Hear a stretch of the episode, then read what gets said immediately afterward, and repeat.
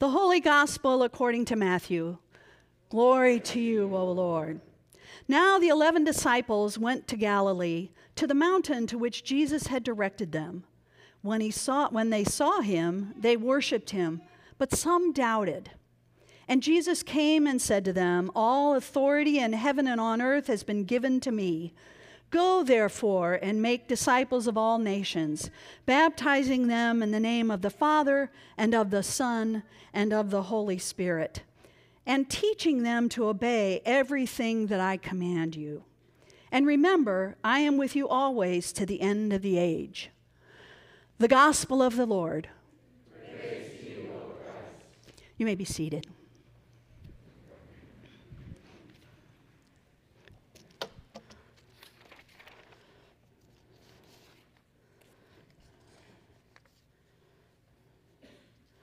Well, first off, thank you, Pastor Amy, for issuing this invitation. I really appreciate the opportunity, and uh, it very kind of you to share the pulpit, so thank you. And then uh, I have special friends who are joining me. They're in the aisle with my lovely wife, Donita, and so I'm grateful that they have come. And some are joining me remotely uh, from all over the country, and I'm so grateful. And then I'm grateful to you, my siblings here at Good Shepherd Lutheran Church. Your love and support. Uh, has been tremendous. And as my professor, Toinette Eugene, used to say, the African American uh, saying, I am because we are. Go and make disciples of all nations, baptizing them in the name of the Father and of the Son and of the Holy Spirit. Let us pray. Gracious God, infuse us with your Spirit that collectively we may hear your word for this day and follow you. In Christ's name, amen.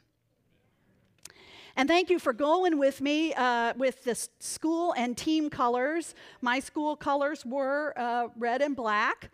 And um, so thank you for wearing them. You look wonderful. Um, I want you to, I want to ask you, and I want you to call out really loud, and I'll have to repeat it for those online. Um, why, what did you like about your school? What did you really like about your school? Lunch. Yes. What else did you really like about your school? Found his wife. Oh. Teachers. Great. Well, and you can think about that. And I want you to think, raise your hand if you ever tried to recruit someone to your school. Yeah, some of us did. Um, and did you re- try to recruit every single person you knew to your school? No, no. Weren't you more like a matchmaker? You'd sort of see what, what school offered and what your friends were looking for, and then you'd recruit those friends. And I actually had a friend that I was so thrilled to come to my school uh, because she is strong in instrumental music and strong in vocal music, and the school we went to was strong in both. Um, and in some respects, when you recruit someone to go to your school, you were evangelizing for your school, weren't you? Now, I have to admit that this scripture often gets used for evangelism, and I've really grown more and more uncomfortable with evangelism. Unfortunately, in spite of the fact that evangel is the one who carries the good news. And the ELCA is about sharing good news. And we here at Good Shepherd have a lot to share and offer. Um, but so many congregations aren't doing any door to door evangelism anymore. And I think some of the reasons are evangelism's tied to colonialism. We have to admit that unfortunately, evangelism was used to convert people of another country so that the dominating country could have economic benefit from the country they dominated.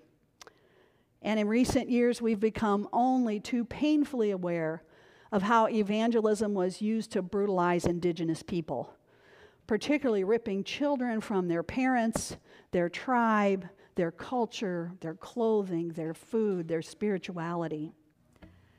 And then there's the more subtle evangelism where I'll give you this, if you'll listen to me preach about the gospel. And again, that kind of exchange just doesn't feel quite right to me. And even today, evangelism sort of has the force of my way or the highway.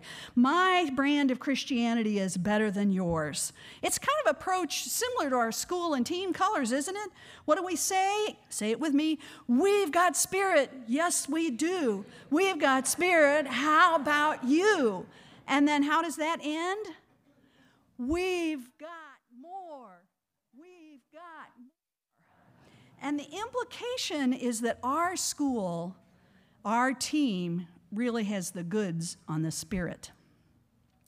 But who am I? Do I really have it all figured out to tell someone what to believe or what is acceptable doctrine? What might we learn about this passage? And is it about evangelism? If so, how might, be it, how might it be different from the things I've described? And on Trinity Sunday, what does it have to do with that? Go make disciples. Let's start by looking at the tradition around disciple making in ancient times. I'd kind of forgotten that Jesus was not the first to have disciples. Um, there was a long tradition because there was not the formal schooling that we enjoy now. Um, parents would send their children to the rabbi, and they would learn scripture by memorizing it. They would learn as they aged how the rabbi interpreted those scriptures. And then they would watch their rabbi for how that rabbi lived in humility and service, and even adjudicating civil disputes using the wisdom of Scripture to be interpreted for real life circumstances. Disciples of ancient times actually literally went to live with their rabbi not only to be taught, but to immerse themselves in the life of the rabbi, observing every interaction with the rabbi and in the community and the world. The writers of Matthew said Jesus taught about discipleship or being students. And here's what they're to do they're to teach, they're to proclaim the good news, the evangelical part, they're to heal the sick and feed the hungry, and to do so in humility and service.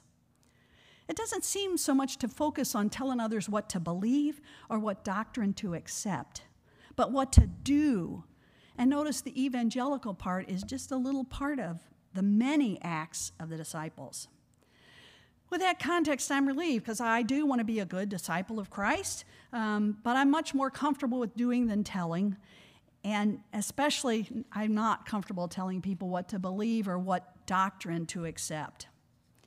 And while I'm not a Greek scholar, looking into the Greek word for disciple was helpful. It seems our English language does not really fully convey what is meant back then. It's much more closer to a learner or a pupil, a learner or a pupil. And further study indicated an even more subtle and important dynamic. The verb used in this passage is more about the dedication of the student, their dedication, rather than the study itself. These students went to live with their rabbi, the dedication of the student rather than the topic or dogma. It is that someone is a student rather than someone is a student of that topic. Again, this is a big relief to me. Then, if we take a look at the Greek word for baptizing and couple it with the dedication of the student, the Greek for baptizing is more closely aligned with the word immersing. So, back to schools. The best schools did not teach me curricula as much as they taught me how to study, how to evaluate sources of information, how to practice my area of study, whether that be music or whether that be public health, and how to be a critical thinker. The best schools taught me how to be curious and questioning, digging deeper, and not being willing to think that the answer is the answer for all time. That we'll get new information that can change what the answer is. The best schools taught me how to immerse myself and to dedicate myself to study not only a subject, but all of life and how all of life might inform my study. I think that approach to education is similar to this passage. It's not the banking method where we pour in knowledge of a predetermined set of facts and let someone regurgitate it out. It is go make students who are deeply involved in learning and immersing themselves in learning. But learning what? Immersing themselves, immersing ourselves in the ways of the Father and of the Son and of the Holy Spirit. One translation from Greek said, Traveling, you make students, all nations, immersing them into the name of the Father and of the Son and of the Holy Spirit. What I take away from this passage now is to not necessarily go evangelize in the sense of teaching and convincing others of doctrine. What I take away is that I, as a disciple to Christ, am to be a student, a student who is deeply immersing myself in the ways of the Father and the Son and the Holy Spirit for life. Being a critical thinker about what others might say about the Holy Trinity and doctrine to determine if it lines up with what Jesus says is the summary of all commandments, which is in Matthew 22, and you can say it with me Love the Lord your God with all your heart, with all your soul, and with all your mind, and love your neighbor as yourself.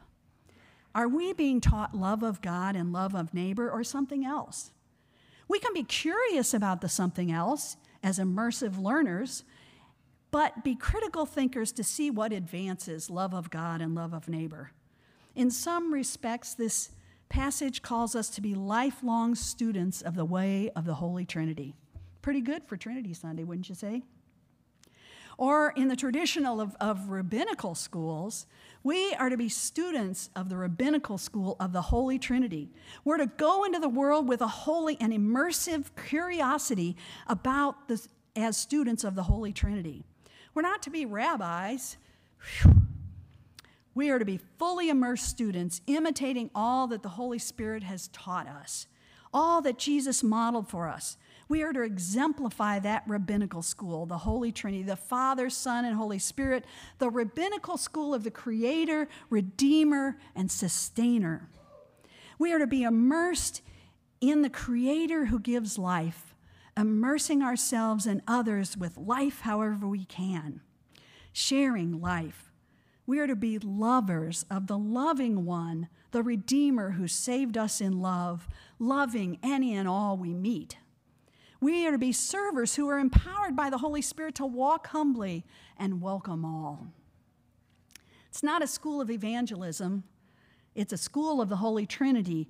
Wherever we go, and at all times. That immersive part, just like diving into a nice, cool, refreshing pool and it gets in our pores. We immerse ourselves everywhere in life with the Holy Trinity to learn about it. Everything we do immerses us in the Holy Trinity if we will just be aware and dedicated to the study. I have a dear friend, the Reverend John Norse, uh, who at one point in my life and career was my supervisor. John is a lifelong learner, and he's attracted to, so many people. He's just one of those people that people go to. Um, and I think it's because he was always willing and interested in learning from his students and parishioners. He liked to compare and explore and immerse himself what he is learning and what we students and parishioners are learning. He's always interested in what others are learning. That's what makes him so attractive and magnetic. I think John is a perfect example of this scripture. It's loving because he cares about what others are learning and wants to learn from them about this world and about what the Holy Trinity is teaching through them. It's attractive because he's willing to immerse himself in what the others are thinking and learning, which means getting closer to them. Attract, get closer. It's humble because he's willing to be changed, changed by others for the sake of the Holy Trinity. He is a disciple, a student in the truest sense of this verse. With this approach to discipleship, we do not need to be shy about being in the world and learning all we can from others within and without of the faith. Anybody we run into, even the natural universe, if it teaches us about the Holy Trinity.